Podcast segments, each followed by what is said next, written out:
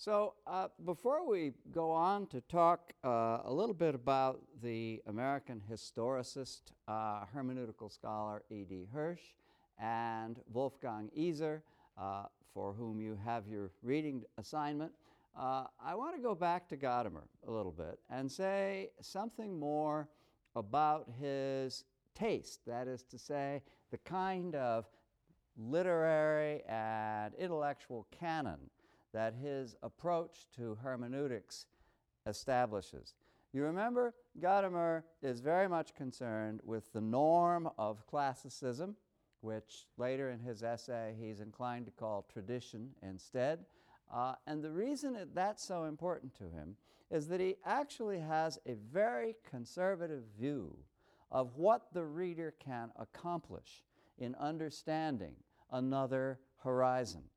Gadamer, in other words, doesn't think that the reader can perform any great miracles in intuitively feeling his or her way into the mind of another time and place. So that the value of classicism and of tradition for Gadamer is that there is evident common ground in certain texts. Sometimes we refer to them as great books. In other words, the sort of text that speaks or we feel as though it's speaking uh, to all places and times. Uh, of course, it's contested whether or not there's really any, any merit in talking about text that way, but Gadamer's view is very strongly that this conservatism about the canon, which is re- intimately related to his conservatism, his doubt about the actual capability of a reader to span enormous gaps. And I use that word advisedly because it is the word that Iser uses uh, to talk about the distance between the reader and the text and the way in which that, and the way in which that distance should be negotiated. So, in any case, um, this conservatism, it seems to me, however, can be questioned. And I thought that we'd begin then by turning to page 731 uh, the left-hand column, the footnote. Uh, you're beginning to realize, I'm sure, that I like footnotes. Uh, Gibbon, of course, was said to have lived his life in his footnotes. Um, perhaps I live the, my life in the footnotes of other people. In any case, in this footnote, Gadamer says something. I, I, I, think it's very rare that we can actually just sort of outright disagree with Gadamer, but he says something in this footnote that I believe we can actually disagree with toward the bottom of the footnote, 731, left hand column, he says, just as in conversation, we understand irony to the extent to which we are in agreement on the subject with the other person. We understand irony only, he means, to the extent to which we are in agreement with the other person. If you are expressing an opinion and otherwise, which differs radically from my own, I can't understand, according to Gadamer, whether or not you're being ironic. This seems to me to be just patently false. Uh, think about politics. Think about political talk shows. Think about political campaigns. When our political opponent is being ironic about our views, we understand the irony perfectly well. We're used to it, uh, we've accommodated ourselves to it, and of course, it's the same in reverse. Our opponent understands our ironies. And there is, it seems to me, a perfect uh, kind of symbiosis, ironically enough, um, between political opponents, precisely maybe in the measure to which their ironies are mutually intelligible. It probably teaches each of them a good deal uh, to accommodate, to encounter, to get used to the ironies of the other. And I think this applies to conversation in general. It's very easy to pick up most forms of irony. We don't have, we don't have an enormous difficulty grasping them, and it doesn't seem to me that our capability of grasping irony is founded on a necessary underlying agreement. That's what he's saying. Now, if this is the case, it seems to me that one has found a loophole in Gadamer's conservatism about what the reader can do. His premise is that in order to understand, there has to be a basis of agreement. But if what we've just said about understanding each other's ironies, even where there is pretty wholesale disagreement, is true, that ought to apply also to our capacity to read work that with which we distinctly disagree, with which we feel we can never come to terms uh, in terms of affirming its value, but which we nevertheless can understand. If understanding is not predicated on agreement, the possibility of opening up the canon, as we say, insisting that it doesn't have to be an absolutely continuous traditional canon, is available to us once again. And Gadamer's conservatism on this issue can be questioned. Now, it's not that Gadamer is insisting on absolute continuity. On the contrary, you'll probably remember that on page 732, um, it, the, the, uh, um, the, it can't be 732, so please disregard that. I'm not going to read this passage anyway. Uh, uh, he says early in the essay that in order to recognize that we are in the presence of something that isn't merely within our own historical horizon, we need to be pulled up short. In other words, to go back to that example, once more, the, um, we need to recognize that there's something weird about that word plastic. Um, and in being pulled up short, we recognize the need also for the fundamental act of reading in Gadamer, which is the merger of horizons. We, in other words, that we are dealing knowingly with a horizon not altogether our own, that has to be negotiated, that has to be merged with our own for understanding to be possible. So, Gadamer, in fact, Gadamer even insists that if we don't have this phenomenon of being pulled up short, our reading is basically just solipsistic. We, we just take it for granted that what we're reading is completely within our own horizon, um, and we don't make any effort at all to understand that which is fundamentally, or at least in some ways, different. Gadamer acknowledges this, even insists on it, as I say, but he doesn't lay stress on it because the gap that is implied in the need to be pulled up short is not a big one. That is to say, it's one that we can easily satisfy. Plastic, again. Oh, gee, that's a strange word we say. So we go to the OED, we see it meant something different, then our problem is solved, and we continue. No big deal, right?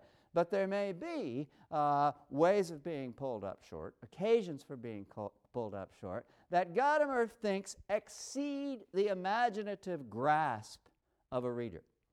And this, as you'll see when we return to Iser, after I've said a few things about Hirsch, this, as you'll see, is the fundamental difference between Gadamer and Iser. where, where for Gadamer, the gap between reader and text, between my horizon and the horizon of the text, is, is perforce a small one.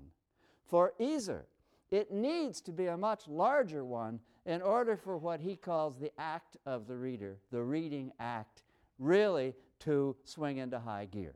And we'll see that this has implications for the obvious difference between their two canons.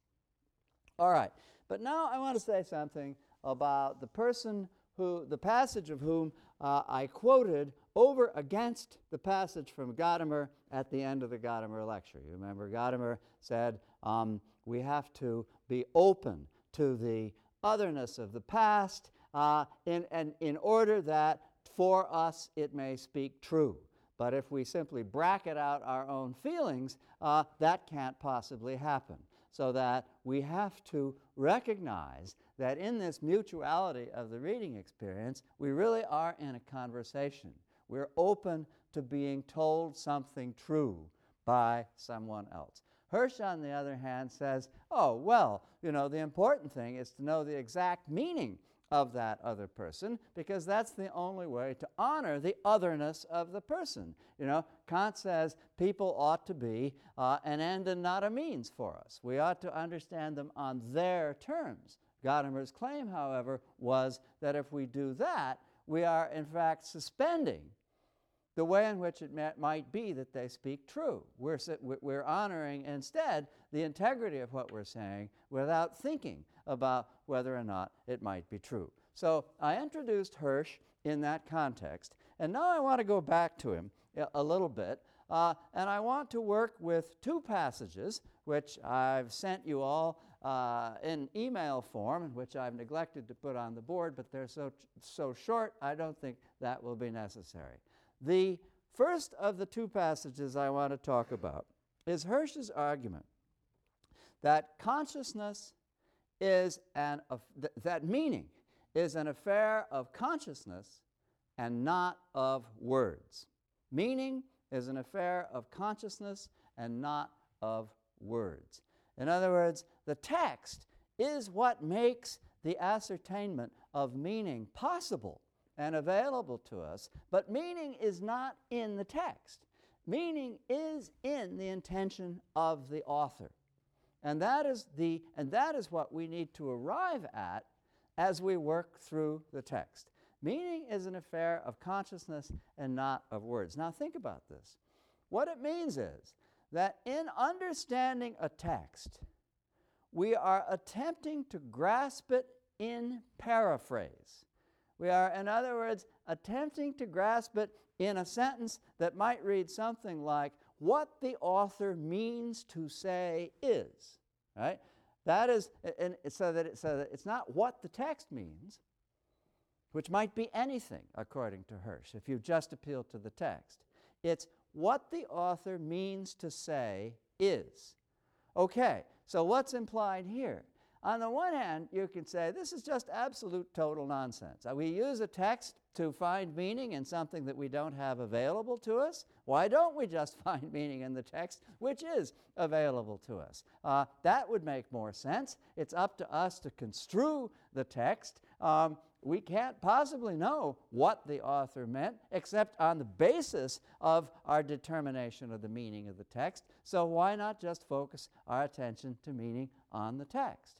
Hirsch was a student of Wimsatt. Hirsch was engaged in lifelong disagreement with Gadamer, but he was a student of Wimsatt. Wimsatt, the author of The Intentional Fallacy. Obviously, Hirsch was a rebellious student uh, and insisted that far from uh, wanting to take Wimsatt's position, appealing to intention was the most important thing you can do. The only thing you can do which establishes, according to the title of his first important book on hermeneutics, validity in interpretation.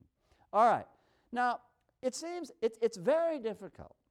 It's very difficult intuitively to assent to Hirsch's position. And I'll just tell you, by the way, that I don't. I can't. Uh, but I will say, in passing, in defense of Hirsch, that if we reflect on the matter, we realize that in common sense terms, appealing to an author's intention is precisely what we do for practical reasons. Let me give you an example. You're all students. You are sitting in classrooms that, in many cases, oblige you to take exams. Your instructor tells you when you write your exam, don't just parrot the words of the authors you're studying. I want, to, I want to know that you understand those authors. Think about it. You prove to your teacher that you understand the authors by being able to put their meaning in other words. In other words, to say the author is intending to say something, not just that the text says something and this is what it says. With your exam, then, you know, one long screed of quotation. Ironically, the, the, the, the instructor doesn't really want just quotation on an exam, he wants explanation. And the form of explanation is paraphrase. You can't have paraphrase unless you can identify a meaning which is interpersonal, a meaning which can be shared among a group that understands and can be expressed in other words. That's the key. If you can put it in other words, those other words take the form of an appeal to intention. All right, so that's, and, and that's an important point argument in Hirsch's favor. we realize that practically speaking, the necessity of appealing to paraphrase in order to guarantee mutual understanding certainly does seem to be something like agreeing or admitting that meaning is an affair of consciousness, not of words. My consciousness, the author's consciousness, the consciousness that we can all share. That's where we find meaning. And meaning takes the form of that kind of paraphrase that everyone can agree on. All right, so much then uh, to, the, uh, to, the, to, to the advantage or benefit of Hirsch. Uh, there are lots of things to be said against it, on the other hand, which I don't want to pause over now because I think a a course of lectures in literary theory will inevitably show the ways uh, in which paraphrase is uh, inadequate to the task of rigorous interpretation. Cleanth Brooks, uh, the new critic, uh, uh, writes a famous essay called The Heresy of Paraphrase, insisting that uh, proper literary interpretation is a wooden, mechanical, inflexible exercise if it reduces the incredible complexity of a textual surface to paraphrase. Um, and so it's a complex issue, uh, and I should, I should leave it having said this much, leave it at least for the moment.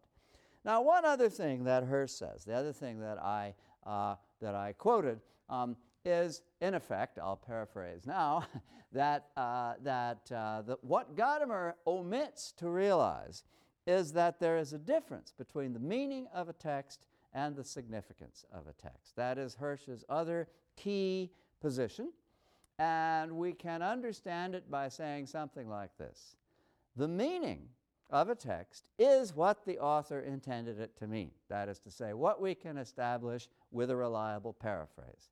The significance of the text, which Hirsch does not deny interest to, the significance of the text is the meaning for us. That is to say, what we take to be important about this meaning. Uh, the way in which, for example, we can translate it into our own terms historically, we can adapt it to a cause or, a, or an intellectual position, the ways, in other words, in which we can take the meaning of a text and make it significant for us. The difference between meaning and significance, then, is something that Hirsch takes very seriously, and he insists, and here's, of course, where it becomes controversial, he insists that it's possible to tell the difference between meaning and significance. If, good historicist that you are, you can pin down accurately and incontestably the author's meaning, appealing to all the philological tricks that you have uh, throwing out irrelevancies and insisting that you finally have the meaning right. And of course, how many times has that happened, which is obviously one point of disagreement with Hirsch, and insisting that you finally have the meaning right.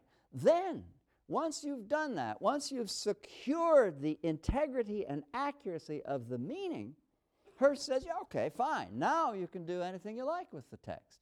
You know, you can adapt it for any, any sort of possible purpose. But the crucial thing is to keep the distinction between meaning and significance clear.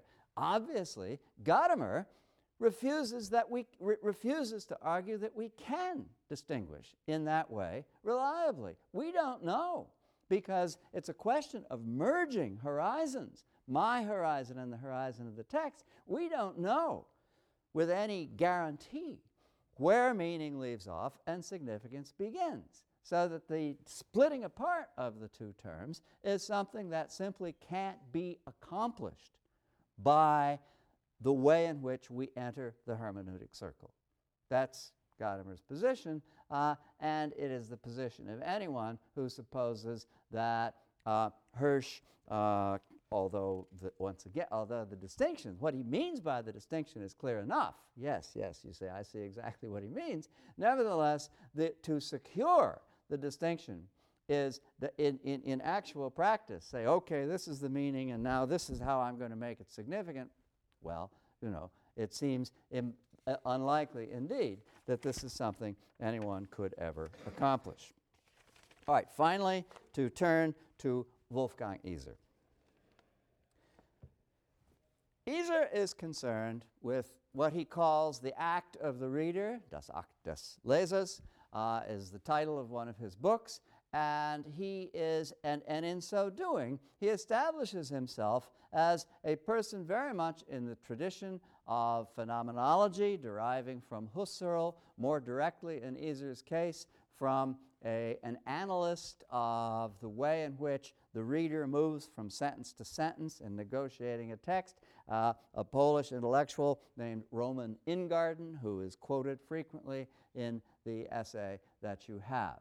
Um, those are the primary influences on Iser, but he himself has been tremendously influential in turn.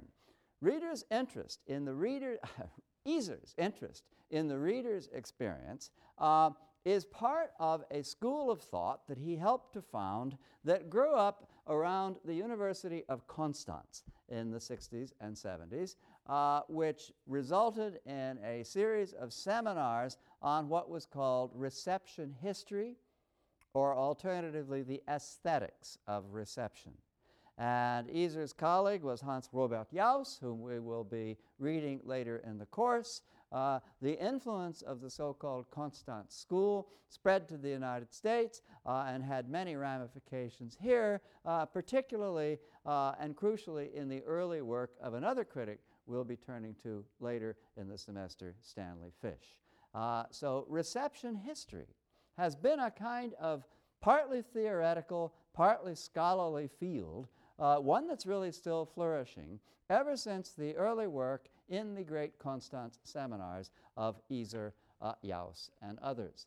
So, and Iser, later in his career, he died just a couple of years ago, later in his career, taught annually at uh, University of California, Irvine. And by that time, he was very much engaged in a new aspect of his project, uh, which he called the anthropology of fiction. That is to say, why do we have fiction? Why do we tell stories to each other? All of Iser's work is grounded in the notion of literature as fiction. He's almost exclusively a scholar of the novel. And by the way, one of the first obvious differences uh, you can notice between Iser and Gadamer is that whereas Gadamer is an intellectual historian whose canonical texts are works of philosophy, uh, works of social thought, uh, as well as great works of literature, uh, for Iser it's a completely different canon. He is exclusively concerned with fiction and how we read fiction and how we come to understand fiction and how we determine the meaning of a work of fiction. And as I say, in the, in the last phase of his career, when he started thinking about the anthropology of fiction, um, he raised the even more fundamental question, I think a very important one, though not necessarily to be aimed exclusively at fiction, uh, the anthropological question why we have fiction at all, why it has been a persisting transhistorical phenomenon of human culture that we tell stories to each other, that we make things up uh, when after all, when after all we could be spending all of our time, well, just talking about things that actually are around us. How is it that we feel the need to make things up?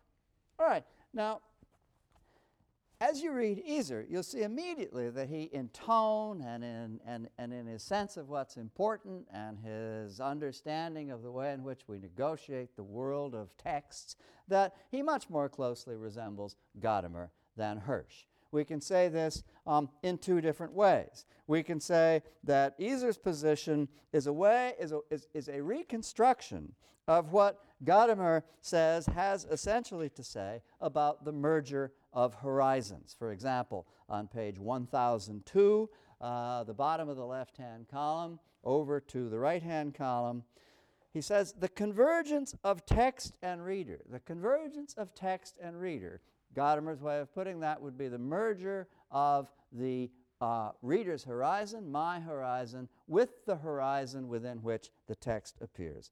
Iser says the convergence of text and reader brings the literary work into existence. This is implied in Gadamer as well. It's not your horizon, it's not my horizon, it's that effective history which takes place when our horizons merge. That is the locus of meaning for Gadamer. By the same token, for what, what, what Iser is saying is that the space of meaning is virtual, and this is the word he uses. It's neither in the text nor in the reader, but the result of the negotiation back and forth between the text and the reader.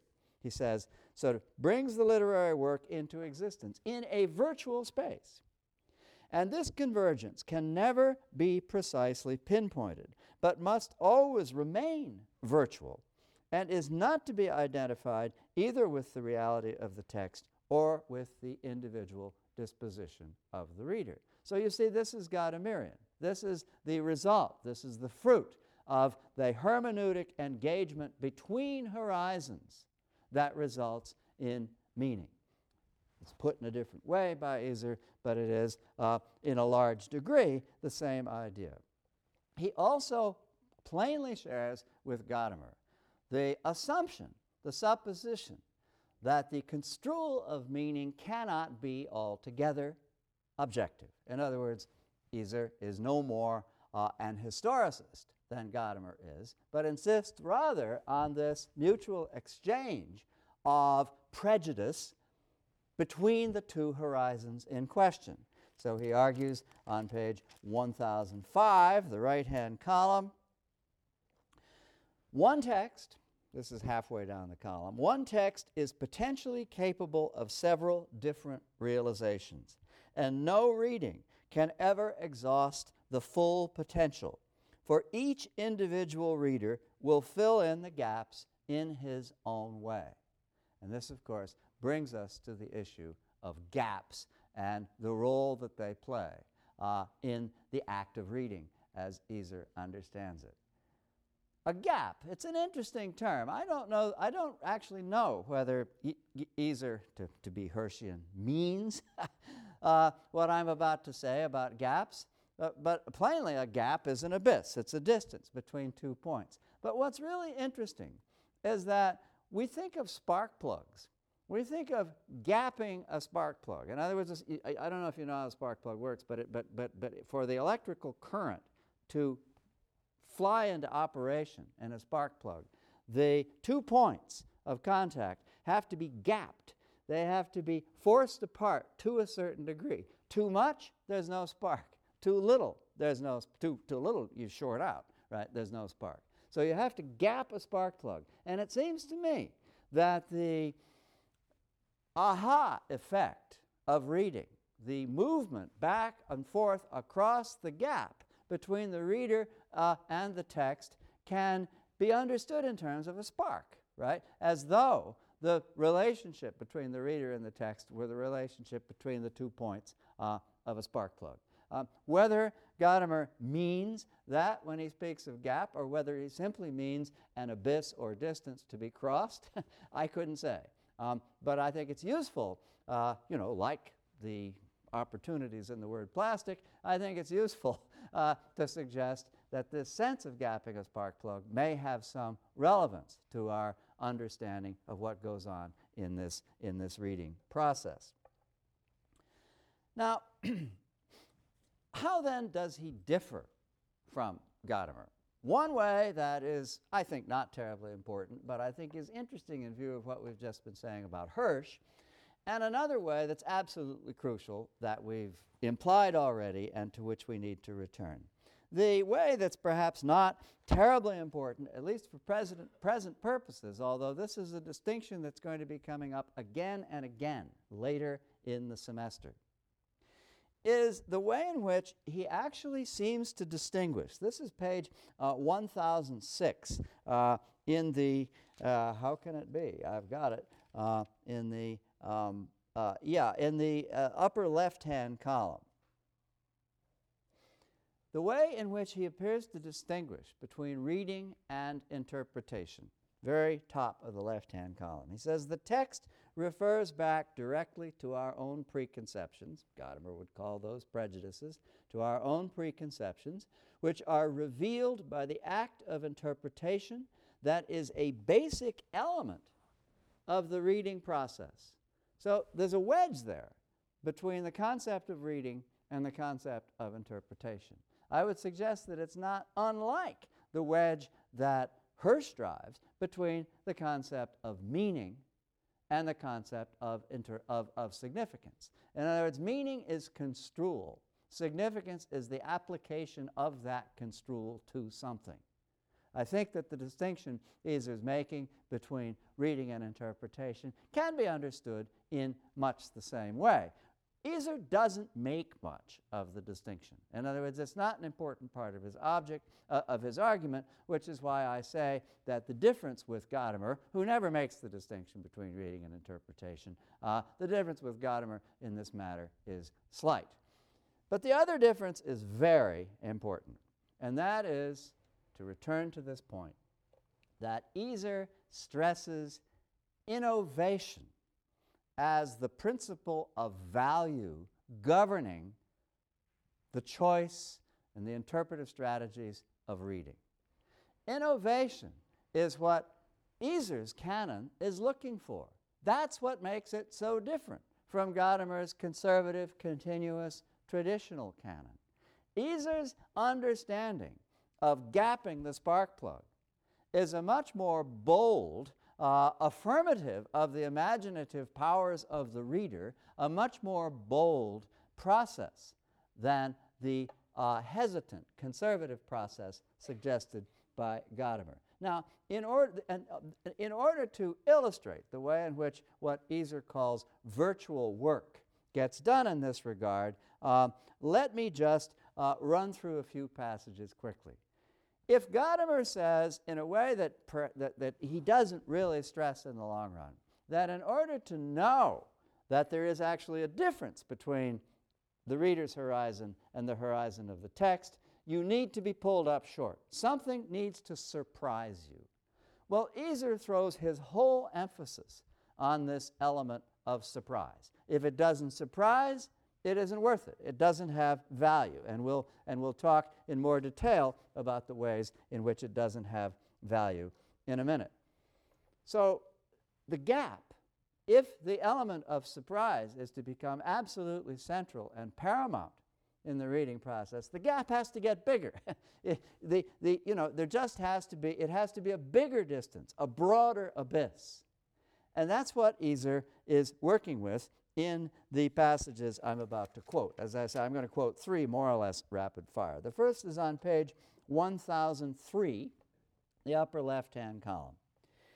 In this process of creativity, that is to say, the way in which a text induces the feeling of surprise in the reader, in this process of creativity, the text may either go not far enough or may go too far. Now, I admit, in this particular passage, you get a hint of Gadamer's element of conservatism. The text may go through far. In other words, it may make demands on us that are too great.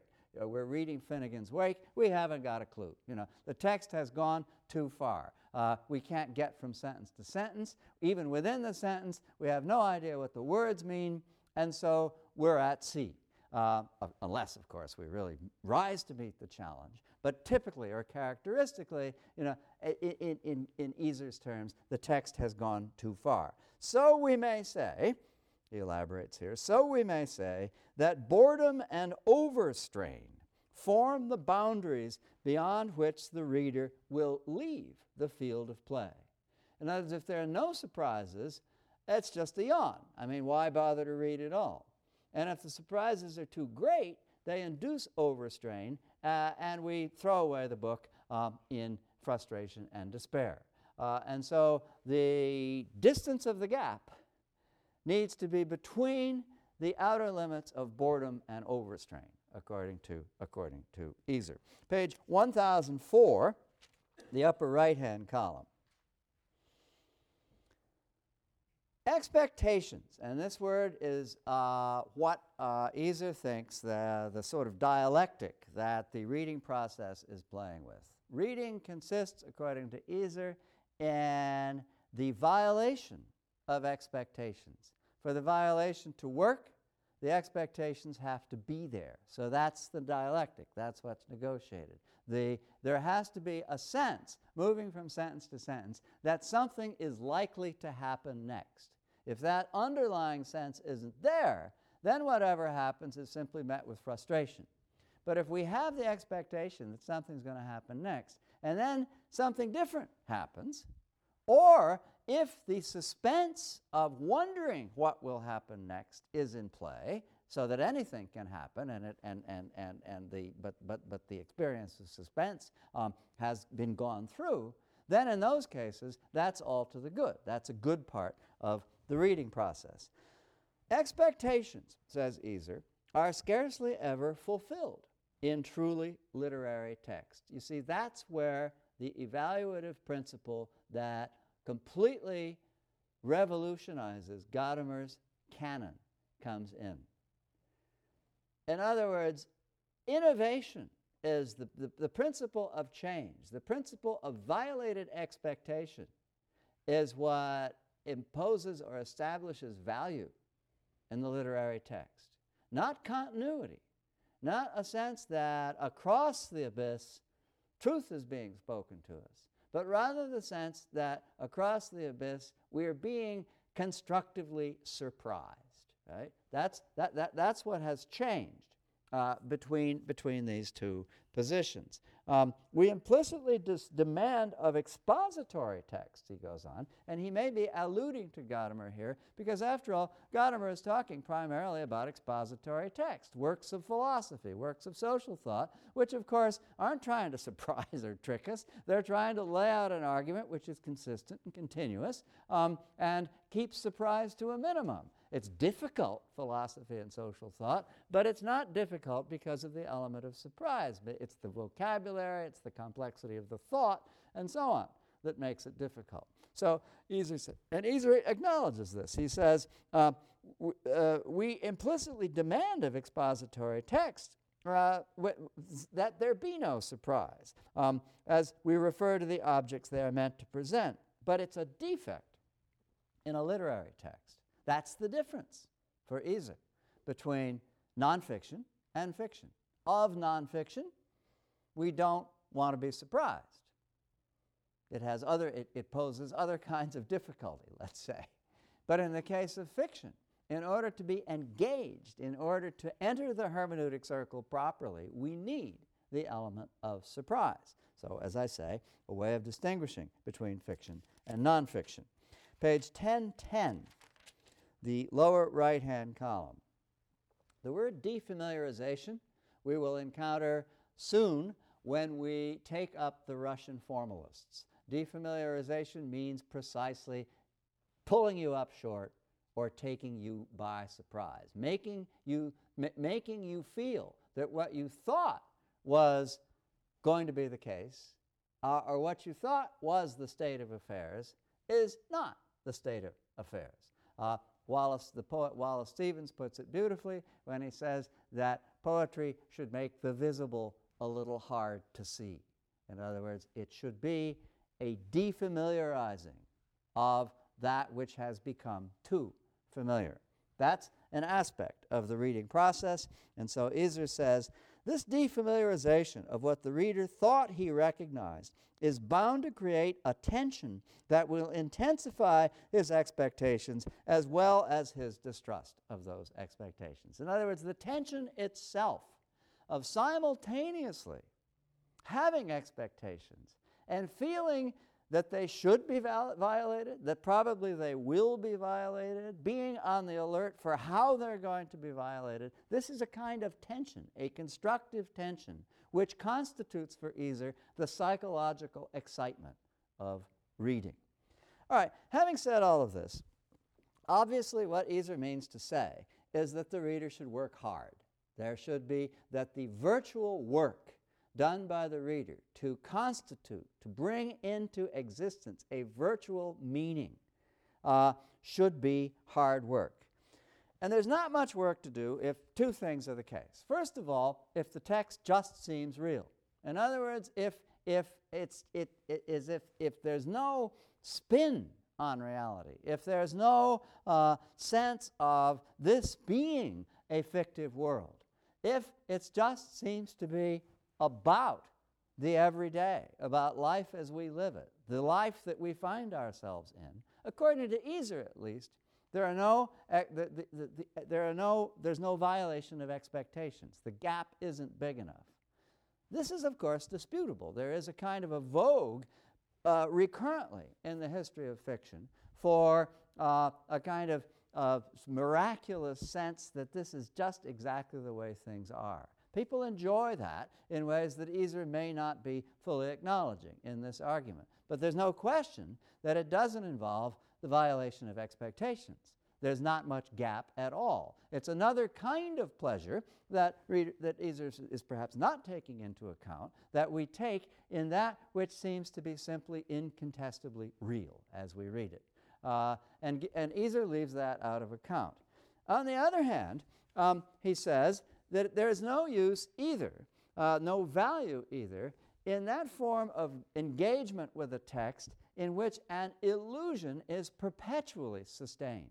In other words, an illusion is created, a never, never land is created. We know it's an illusion, but we get to live in it so comfortably with so little alteration of the nature of the illusion or of the way in which we negotiate the illusory world that it becomes kind of womb like and cozy.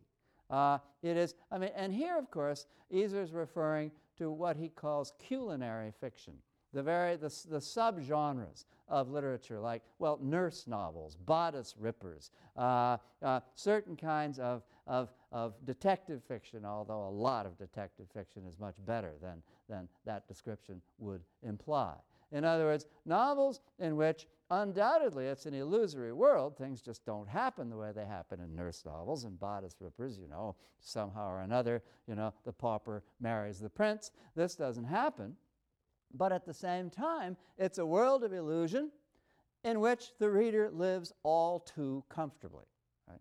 So these are forms of reading, of the reading, of the experience of reading fiction, of which Iser disapproves because there's no work being done. The virtual work of the reader does not involve surprise, does not involve the violation of expectations.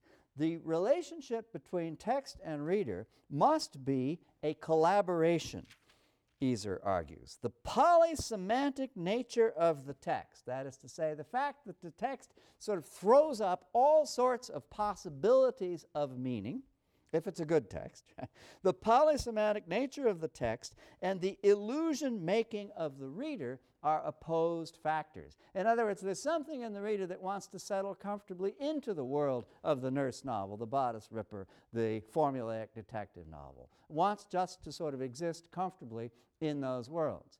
But a good text is perpetually bringing the reader up short and preventing that comfort zone from establishing itself so that the tension between the, the, the, the tendency on our part to sustain an illusion and the way in which the, the text keeps undermining the illusion is, again, that aspect of the psychological excitement of reading that Iser wants to concentrate on. Now, a word about, then, Tony the Tow Truck in this regard. Um, I brought the text with me. Uh, you can look at it now or at your leisure. Uh, and I wanted to call attention to a few places in the text in which it is a question of expectation and of the way in which this expectation can be violated. Now, it's only fair to say that if we're going to read Tony seriously in this way, we have to put ourselves in the shoes of a toddler. That is to say, as readers, or auditors, we have to, we, you know, we have to think of ourselves and of the psychological excitement of experiencing the text as that of a toddler. Uh, we, you know, and, and it's not so very difficult to do. For example, um, I'm Tony the tow truck. I live in a little yellow garage. I help cars that are stuck. I tow them to my garage. I like my job. One day I am stuck. Who will help Tony the tow truck? All right, now, this is a wonderful example of the tension between having expectations, ex- the expectation that someone will help Tony, and being in a state of suspense, not knowing who it will be. Now, from the adult point of view, this is culinary because we know that we're in the world of folklore and that in folklore everything happens three times. We know that two vehicles are going to come along and not help Tony, and that the third vehicle will because everything, as I say, uh, happens in threes in folklore. And notice Tony the tow truck. Next week, when we read the Russian formalists, uh, we, will, we will learn uh, the research finding of one of the early formalists to the effect that repetition in verse is analogous to tautology in folklore. We have exactly that going on in Tony the tow truck. Ta, ta, ta, and then the three events. Neato the car, Speedy the car, Bumpy the car, uh, you know, it's coming along in sequence, and Bumpy finally resolving the problem. So in any case, we, uh, we, we have an expectation. We have the dialectic of suspense on the one hand, how will this be resolved? And inevitability on the other. Oh, it's a folk tale. It'll be resolved. Don't worry about it. Uh, uh, and, we have, and, and we have this suspense, as I say, between expectation, the possibility of violation, and simply not knowing. Uh, okay, now, so we continue. I cannot help you, says Neato the car. I don't want to get dirty. I cannot help you, says Speedy the car. I am too busy. I am very sad. Then a little car pulls up. I think it's wonderful because, you know, it pulls, it pulls up, just like Gadamer being pulled up short. Um, and the reason it seems to me that there's another crisis of expectation in this line is that, especially as a toddler, I need to negotiate that expression idiomatically. You know, I'm three years old. Maybe I don't know what pulls up means. you know, it's a strange, you know, I mean, it, it, it, it's probably not very good writing for a toddler, precisely for that reason. But at the same time, you know, it, it lends itself to us because we recognize that there's a reading problem uh, or a piece of the virtual work that needs to be overcome before you can get on with it. You have to find out what pulls up means in the same way that the adult reader of Pleasures of the Imagination has to find out what plastic means. And, a, and as I say, it's a, it's a wonderful irony that this particular difficulty in reading is precisely what Gadamer calls being pulled up short. All right, so you solve the problem. And then, lo and behold, it turns out that it is my friend Bumpy. Bumpy gives me a push. He pushes and pushes, and I'm on my way. Thank you, Bumpy, I call back. You're welcome, says Bumpy. And now I think we get another expectation. This is the kind of story that has a moral. It's a feel good story. Uh, uh, there is, you know, something good has happened. Uh, there is uh, this, a sense of reciprocity is established between the tow truck uh, and the person who helps the tow truck out of being stuck uh, a, a, a, fine sense of reciprocity. So the ex expectation is that there will be a moral. The tension or suspense is what will the moral be? there are a variety of ways, in other words, in which this story, just like the Rime of the Ancient Mariner, could end. I mean, it, it's, not, it's by no means clear that the Rime of the Ancient Mariner will end by, you know, love all things, great and small things. It could have ended any number of other ways. Uh, and just so, this story could end a number of ways. It happens to end. Now that's what I call a friend. Well, fine. The moral is that reciprocity is friendship. And good, all, all to the good. But as I say, there's, the, there's a moment of suspense in the expectation at the point in the text when we expect a moral, but we don't know what the moral is going to be. So once again, there's a kind of there's that moment of suspense that the reader is able to get through with a kind of pleasurable excitement and then overcome as the moral is actually revealed.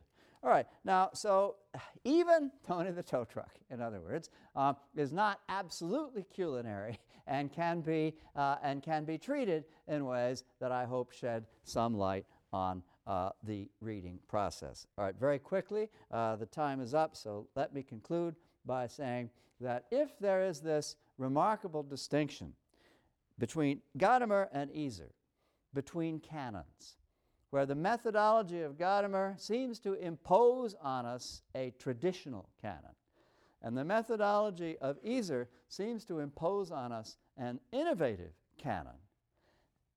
Isn't there some relief in historicism after all? Because the whole point of historicism, as Gadamer himself puts it, is that it lets the canon be.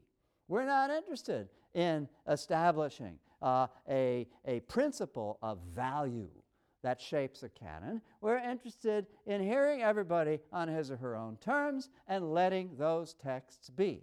In other words, doesn't historicism open the canon and indeed make the process of reading, the experience of reading, archival uh, and, and omnivorous rather than canonical. You know, if every text just is what it is, and we can't bring, uh, methodologically speaking, any kind of preconception to bear on what's a good text or what's a bad case, haven't we solved the problem of the limitation imposed on the reader by any kind of canon formation? Well, only, I say in conclusion, if we can distinguish between meaning and significance. In other words, only if we really are sure that the historicist act of reading is effective and works. If I know the meaning of a text, well, fine. Then later on, if I wish, I can establish a canon by saying certain texts have certain significance, and those are the texts that I care about and want to read. But I can only do that if I can distinguish between meaning and significance. But if meaning and significance bleed into each other, what I'm, what I'm going to be doing is establishing a canon, as it were, unconsciously or semi consciously. I'm going to say, ah, this is just what the text means, but at the same time, I'll be finding ways, without realizing it, of affirming certain kinds of meaning uh, and discrediting certain other kinds of meaning, um, all the while saying, oh, it's just meaning. I'm not, I'm, I'm not doing that. Uh, and that would, if, but if in fact my reading practice can be shown not clearly to distinguish between meaning and significance, well, then that's what would happen. Uh, so it's still up in the air, and it's still perhaps inescapable that we read, as it were, canonically. Uh, but I think what is shown by thinking of various approaches to hermeneutics in these terms, I think what's shown is that uh, there is a relationship between methodology and canon formation, that certain things follow uh, from our assumptions about how to read. Uh, evaluation uh, would seem rather at a distant remove from simple considerations of how to read. But in fact, uh, I think we've shown that evaluation is in one way or another implicit in certain methodological premises as they establish themselves in the work of these various writers. Okay, thank you very much.